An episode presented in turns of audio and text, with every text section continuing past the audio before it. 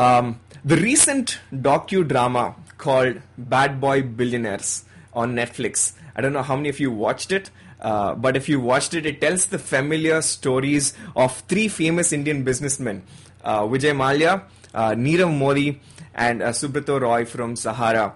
And uh, the it talks about how these famous businessmen uh, how they fell from their state of success.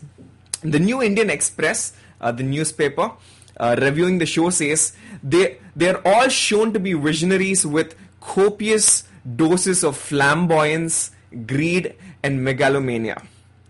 They all seem to have fashioned their personal auras to mirror the dreams of their customers.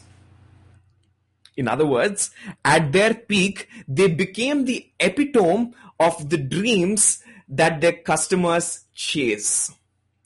People looked at them and they're like, wow, I want to be that guy. I want to be as successful as that guy uh, someday. That, that larger than life uh, lifestyle, uh, that, uh, that constant spotlight on them. They were they were through they were all uh, over the news, uh, print and electronic media.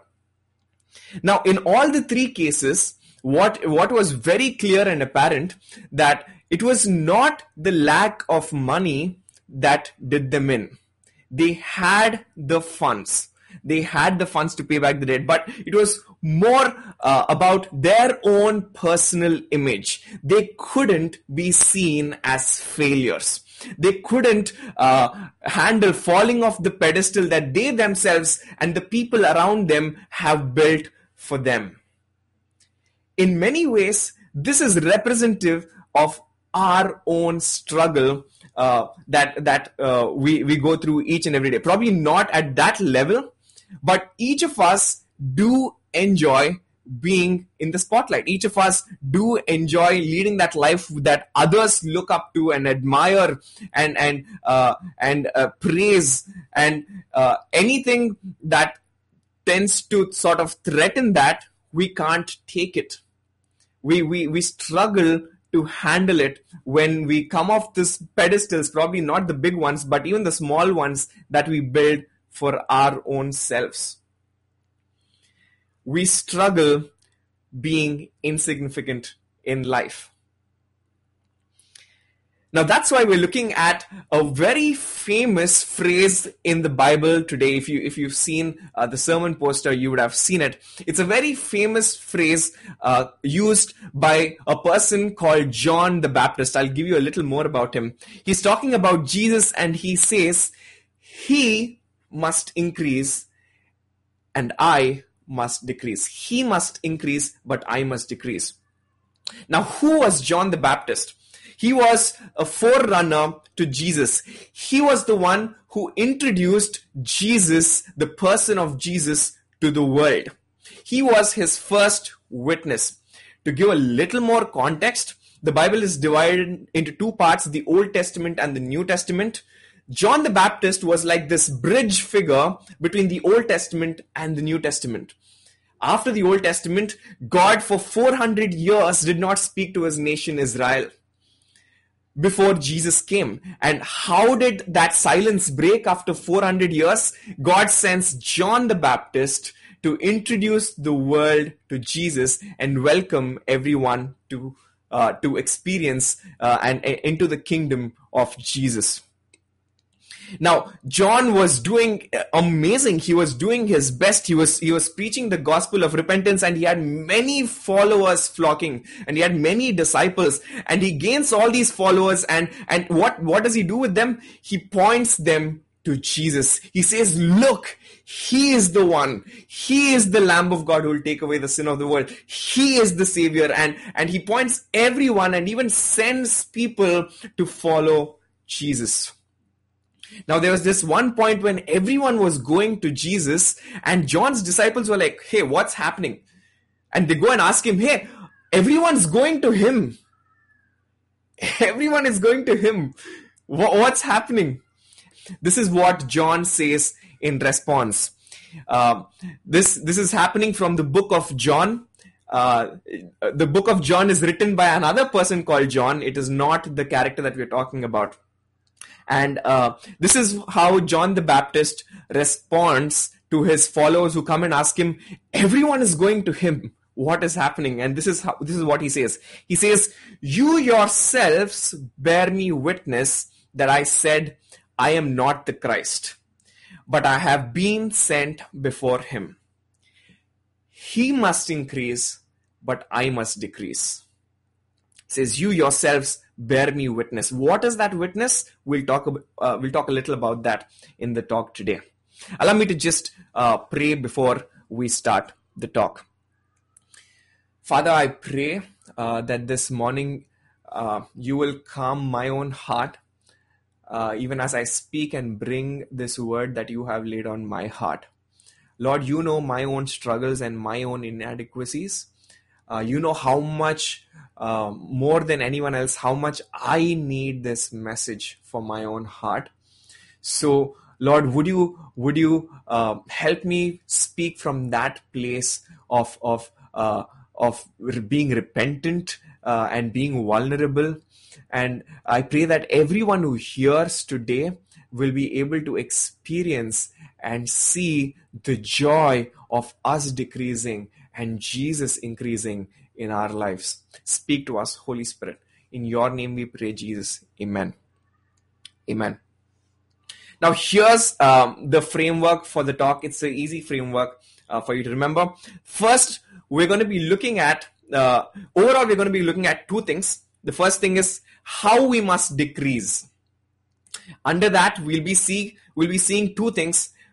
We decrease by seeing and showing the first thing who we are not, and the second thing, who we actually are. So the first point is we decrease by seeing and showing who we are not. And the second thing is we decrease by seeing and showing who we actually are. And then we'll end with um, how Jesus makes this decreasing possible. Is, is everyone uh, on the same page? Thank you. Let's let's dive straight in. How we must decrease. The first thing we're going to be looking at is we decrease by seeing and showing who we are not. Now we see in the passage when these disciples come and ask him, Hey, everyone's going to Christ, what's happening? John responds in a very strange way. He says first, You bear me witness when I said, I am not the Christ what is this witness that he's talking about? In in in john chapter 1 uh, when when john is at the peak of his ministry he's he's doing amazing many followers are coming they are repenting and and he's baptizing everyone. These these religious leaders send people to john to ask him hey who are you? What is happening and during that time john witnesses to christ. What happens there is uh, when when people come and ask him who you are uh, in John chapter 1 verse 19 it says now this was John's testimony when Jewish leaders in Jerusalem sent priests and Levites to ask him who he was. He did not fail to confess but confessed freely I am not the Messiah I am not Christ now during this time if we see it in context people were eagerly waiting for the promised Messiah. There was a 400 period of silence, 400 year period of silence. And uh, when God didn't speak through any of the prophets, but John was chosen by God to reveal Christ to the world. And he did an exceptionally good job of that. And when he was at the peak of his life, when people were asking, Who are you? He begins by saying, that he wasn't Christ the Messiah. Why do we need to do that? Why do we, in our context and culture today, need to do that? Tell people that we are not the Messiah. We are not the saviors. It is not that we are going around and telling everyone, hey, I am the Messiah. I'm going to save your life. It's not that we're doing that. But if we actually look deeper, our sinfulness makes us want to be the people's Messiah, their Savior. We want people to run to us when they are in trouble. We enjoy being needed by people. We, we take pride when people come to us and we, we, we are able to help them. Times, uh, times when especially people in my life, uh, I don't know how this plays out in your life, but in my life, when people in my life, especially uh, my wife, uh, when when they are in trouble and they don't seem to come to me and they're processing this by themselves and probably with some others, I get furious in that moment. A very small part might be with good reason, but the most part it is because I feel, hey, they don't need me. They they're not coming to me. I am not their savior. I am not able to save them from this problems. We see that even in this passage john clearly tells everyone that he is not the messiah but when people are actually going to christ and following him the, his disciples come to him and ask hey what is happening why is everyone going to him john again has to reiterate i am not the Messiah. How does this thing play out in our lives? We are we probably not going around telling everyone that, hey, come to me, I will save you. But deep inside our hearts, we long to be the people that people in our life run to. We long and desire to be needed. Why is it important for us to see and show the world that we are not the Messiah, that we are not the Savior. It is important because if we truly reflect on how we live our lives as followers of Jesus, John says that he may increase and I must decrease. But if we truly reflect on how we live our lives, how I live my life is, may I increase, and when the world sees me increase, they will see you. Does that sound familiar? May I increase, help me increase, and when the world sees me increase, they'll see you or I'll show you to them. As Christians, we, we, we tend to want to live these sorted, prosperous lives of abundant blessing where people should look at us and say, Hey, I want that kind of life. I, have grown up uh, the whole my whole childhood. I've grown up with the thing saying, "Hey, I'm a follower of Jesus." When people look at me, they need to see this sorted guy. They need to see me as a guy who who has the ability to fix their problems, as the guy who who's who sort of has the answers to all the dilemmas of life don't we live, don't we want to live our Christian lives like that? When we live a life like that, when we say, may I increase, and when I increase, and then people will look at you, firstly, we will crumble under the pressure because we will never be able to live a sorted life that is a perfect replica of Christ. Never. Until Christ comes back and makes us into his own likeness which is not going to happen on this side of eternity, we will never be this perfect replicas of Christ. We will crumble under that pressure of, of uh, having to live these sorted lives. We cannot be people's Messiah. We cannot be people's saviors. Now, hidden under this this uh, this thing of may I increase, and when people increase, they will see me, and and then I will point them to Jesus. Hidden under all of this is actually a false and wretched belief that, hey, my life needs to make Christ look good. I'm afraid that if they look only to Jesus, if I tell them about Jesus directly, they might not like him. My life needs to make Jesus look good. What a wretched way to think. If we are if we are thinking, hey, I'm afraid when if people look at just Jesus, they won't like him.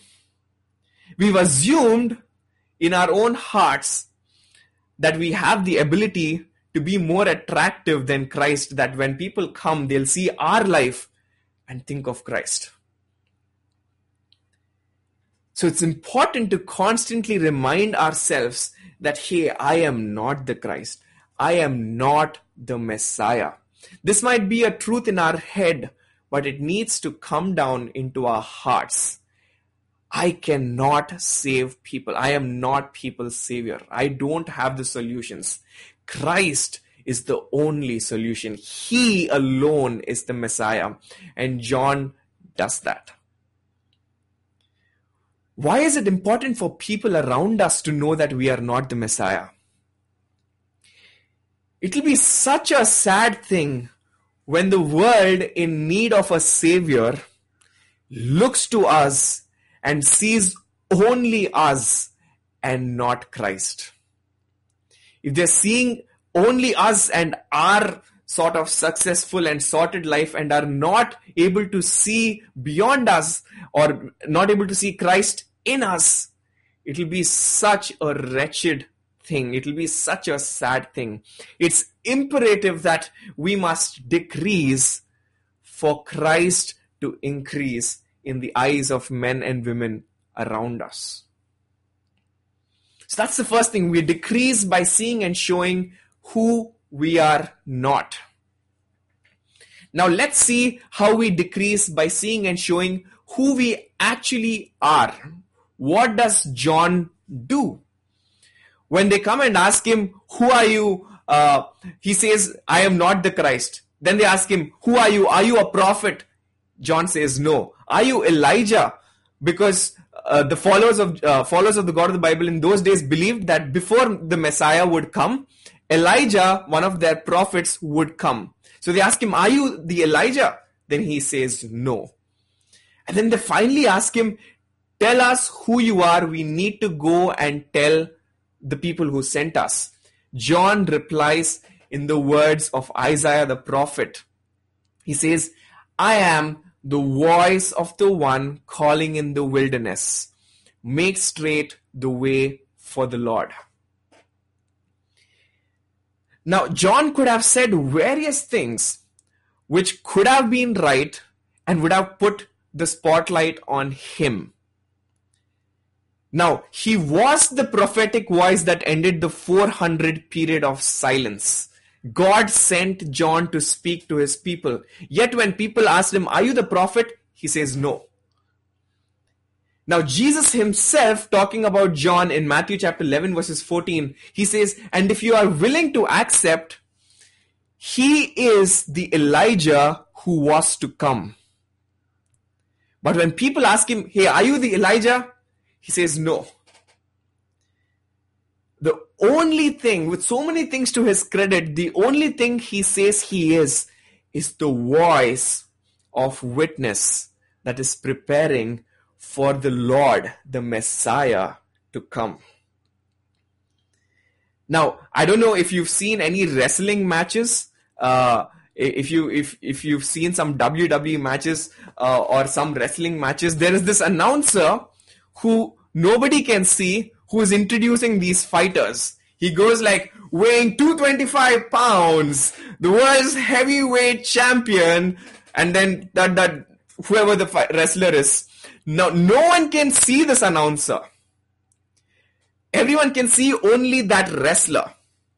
But all the skills of the announcer, in terms of the quality of his voice, in terms of his ability to modulate and capture the attention of the audience, works towards throwing the spotlight on the wrestler. John was that kind of voice. The writer of this book, he, he, he sees how John the Baptist conducts himself and he says in, in John chapter 1 verses 7 and 8, he himself was not the light. He came only as a witness to the light. Now, we living in our day and age here are also called to be this voice of witness. This is who we are. We are called to be a voice of witness to the Savior who came to, re- who, to, to remove the penalty of sin and who's coming back again to remove the very presence of sin. Jesus himself gave us this identity when he says in Acts chapter 1 verses 8, he says, But you will receive the power of when the Holy Spirit comes upon you, and you will be my witnesses in Jerusalem, in all Judea and Samaria, and to the ends of the earth. Jesus himself calls us witnesses. That is who we are. Now we may have various different identities like John. Like John was, was in fact a prophet, was in fact the Elijah who was to come. But John threw light on the fact that he was just a witness to the Savior to come. Now, this doesn't mean that all of us quit our jobs and go into the wilderness and shout in the wilderness, prepare the way for the Lord, He is coming. No, that is, that is, that is not where I'm going. We're called to be witnesses to the ends of the earth. Wherever God has placed us, our workplaces, our neighborhoods, we are called to be witnesses to this Savior. We are called to be just a voice of witness to this Savior. Our culture, why, why, why do we need to see ourselves just as witnesses to and, and throw the spotlight on Jesus and not us? Because our culture celebrates being in the spotlight. We enjoy being in the spotlight and being noticed. At work, we are, especially in this COVID day and age when people actually are working from home and nobody can see, we are doing at our best to show our superiors, our bosses, and get recognition for the work that we are actually doing. Our culture celebrates being in the spotlight. We're constantly thinking, if I do this, how will this affect me? If I say this, how will people look at me? What will what impression will people get of me? We're constantly working towards making sure we look as good as we can be. Now, friends, as Christians, we have this unique privilege and freedom to offer the world something that is way bigger than us, something that is way greater than us, something that is much more beautiful than our own selves. We are just called to, to shift the spotlight on Jesus. We do not need to make much of ourselves. We are called to make much of Him. I know this is a struggle for all of us. Uh, let me talk about my own struggle. Um, it, you know, the, one of the one of the areas in which I struggle the most in this aspect is preaching. Um, while preaching, I'm literally the voice, right? And and for 30 minutes, all eyes are on me, literally. And on Zoom, you're literally in the spotlight. The biggest struggle for me is when I'm preparing is the need to come up to come up with something that sounds intelligent and smart so that people go oh wow i didn't see that. That is so awesome. Now how does this play out? In my prep i spend a lot of time just looking at that one smart thing in my own ability instead of looking to jesus and what he has to say instead of just surrendering to the holy spirit and what he wants me to say from that passage I spend a lot, I, I, I go into a lot of pressure during sermon prep thinking, hey, what will this sermon say about me? How will people look at me and think of me after this sermon? What a wretched way to prepare for a sermon. But friends, I struggle with that.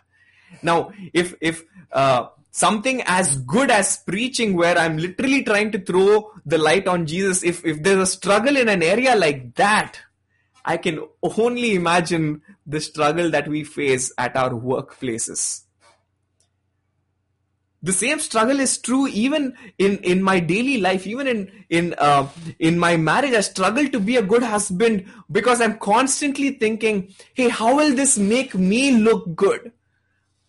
How will this make me come off as right how will this how will this make me look like a better husband and and the and I do not focus on shining the light to Christ, who is actually the savior of our marriage, who actually holds us together. I struggle to turn the spotlight on Jesus even in my relationships. I know this is a struggle. I know it's a struggle, especially in a workplaces, in cutthroat competition places that we, we work in. But friends, there is so much freedom in not making life all about ourselves. You know the profes- a, a, a professional Christian counselor who's who also happens to be a good friend and a person I look up to. She once said, "When we choose to die to ourselves, the replacement is Christ." When I choose to say, "Hey, I don't want my way here," and die to myself and say, I want to decrease, the replacement is Christ himself. And that was, that was what Paul said when he said, yet not I, but Christ in me. When I, when I, when I choose to say, I don't want to make this about me and say, Lord, have your way. The replacement for us is Christ. Why would I want to have it any other way? There is so much freedom in saying, Lord, less of me and more of you. Amrita's prayer was such a beautiful uh, demonstration of that. I tend to make my life about my own ambitions, my own goals. There is no greater pressure than coming under the pressure of our own dreams and ambitions. When we choose to say, Lord, I surrender, more of you, have your way, less of me. There's so much freedom in that. John could care very less, very little about how he came about. He lived one of the most wacky lifestyles. And, and he came to be a voice preparing uh, people uh, for Jesus. And he came calling people to repent of their sinfulness and be ready for Jesus. And he did just that and in uh, and, and in an instance he went to call on the king of that time. He went to call him out on his sinfulness king herod. And that ended up uh, leading him to a prison and eventually being beheaded. John didn't think if i do this what will people think of me? No he was worried about turning the spotlight to jesus not himself so just realizing we are mere witnesses to Jesus helps us make less of ourselves and more of him. So we decrease by seeing who we are not. We are not the saviors. We we don't need to have the solutions. We are we don't need to be sorted. Helps us surrender and say jesus more of you and less of me. And by realizing that we are just witnesses we are just announcers of Jesus. We are just spotlight throwers on Jesus. Helps us reduce and have more of Him. Now I realize that it is not as easy as I say it is. There's so much difference. Even though I know that the replacement for me when I say less of me is Christ, I still, my heart still struggles to say less of me. May I decrease. This is because of our own sinfulness, friends. We, by sin's birth, by birth, we must acknowledge that we are spotlight stealers. We are glory stealers. We do steal the spotlight away from Jesus. Friends, the answer is in Jesus. I'll close with this. How does Jesus make this kind of decreasing possible? John the Baptist, he gives us the answer. He says, Hey, behold the Lamb of God who takes away the sin of the world. Behold the Lamb of God. How do we behold him? Let's look at Jesus. Jesus, knowing our glory stealing tendencies. He stepped into this world of glory and spotlight stealers, and he didn't come to say, Hey, I must actually increase and forcefully turn the spotlight upon himself. No, he didn't do that. He didn't come in the most glorious way possible so that every eye will turn to him and uh, and and uh, he didn't forcefully turn the spotlight upon himself. He decided to humble himself and decrease in a way that we never can. And friends, here's the thing Jesus didn't just do it because uh, of being a good example. Hey, see me. I did this. Now follow me. No. Jesus did it on our behalf. A follower of Jesus, um, Paul, he says this in Philippians chapter 2, verses 6 to 8. He says, Who being in very nature God, Jesus was God himself, did not consider equality with God something to be used to his own advantage. Rather, he made himself nothing by taking the very nature of a servant, being made in human likeness and being found in an appearance as a man. Picture this, friends. God in all his glory. He's the same uh, he's the same God who in the Old Testament, when Moses said, I want to see you, he said, No, you can't see me and survive. I am so glorious. You can't even look at me and survive. The same God decreasing and wearing human skin and stepping.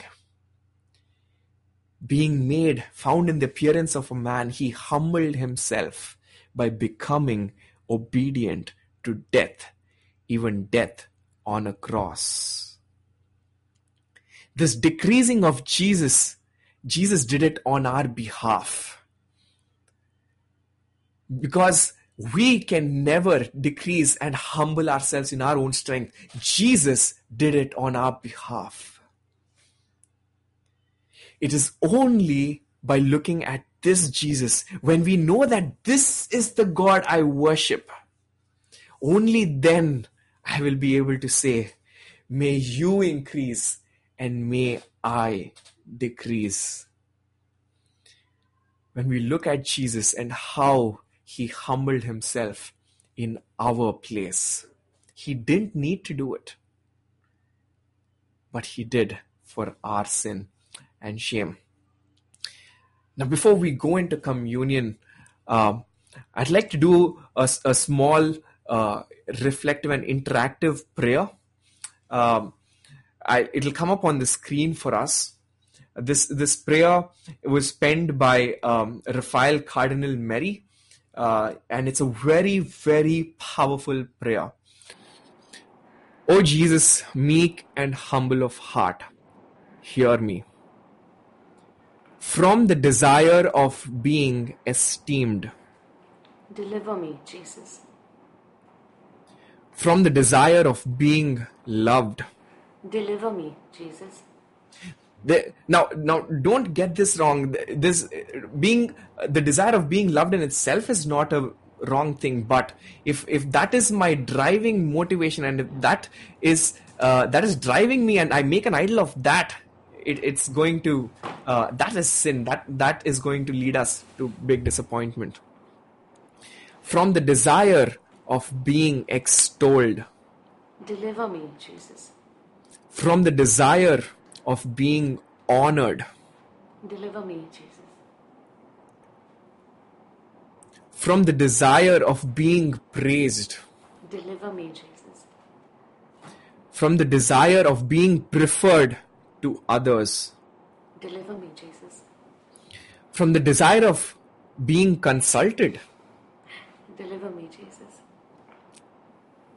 from the desire of being approved, Deliver me, Jesus.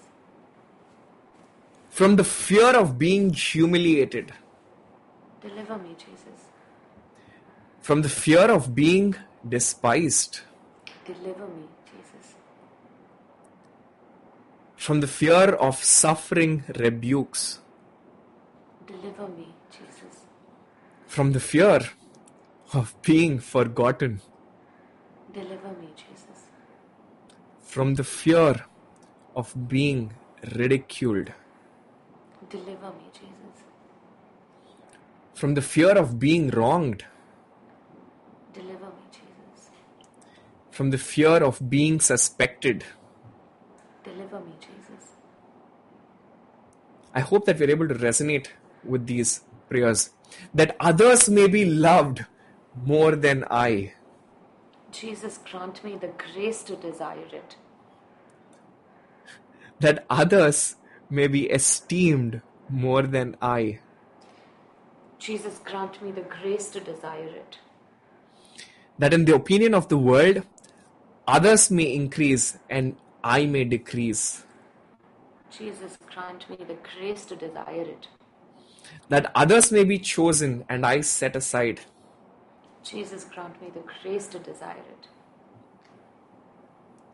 That others may be praised and I unnoticed. Jesus, grant me the grace to desire it. That others may be preferred to me in everything. Jesus, grant me the grace to desire it. That others may become holier than I, provided that I become as holy as I should. Jesus, grant me the grace to desire it. Amen.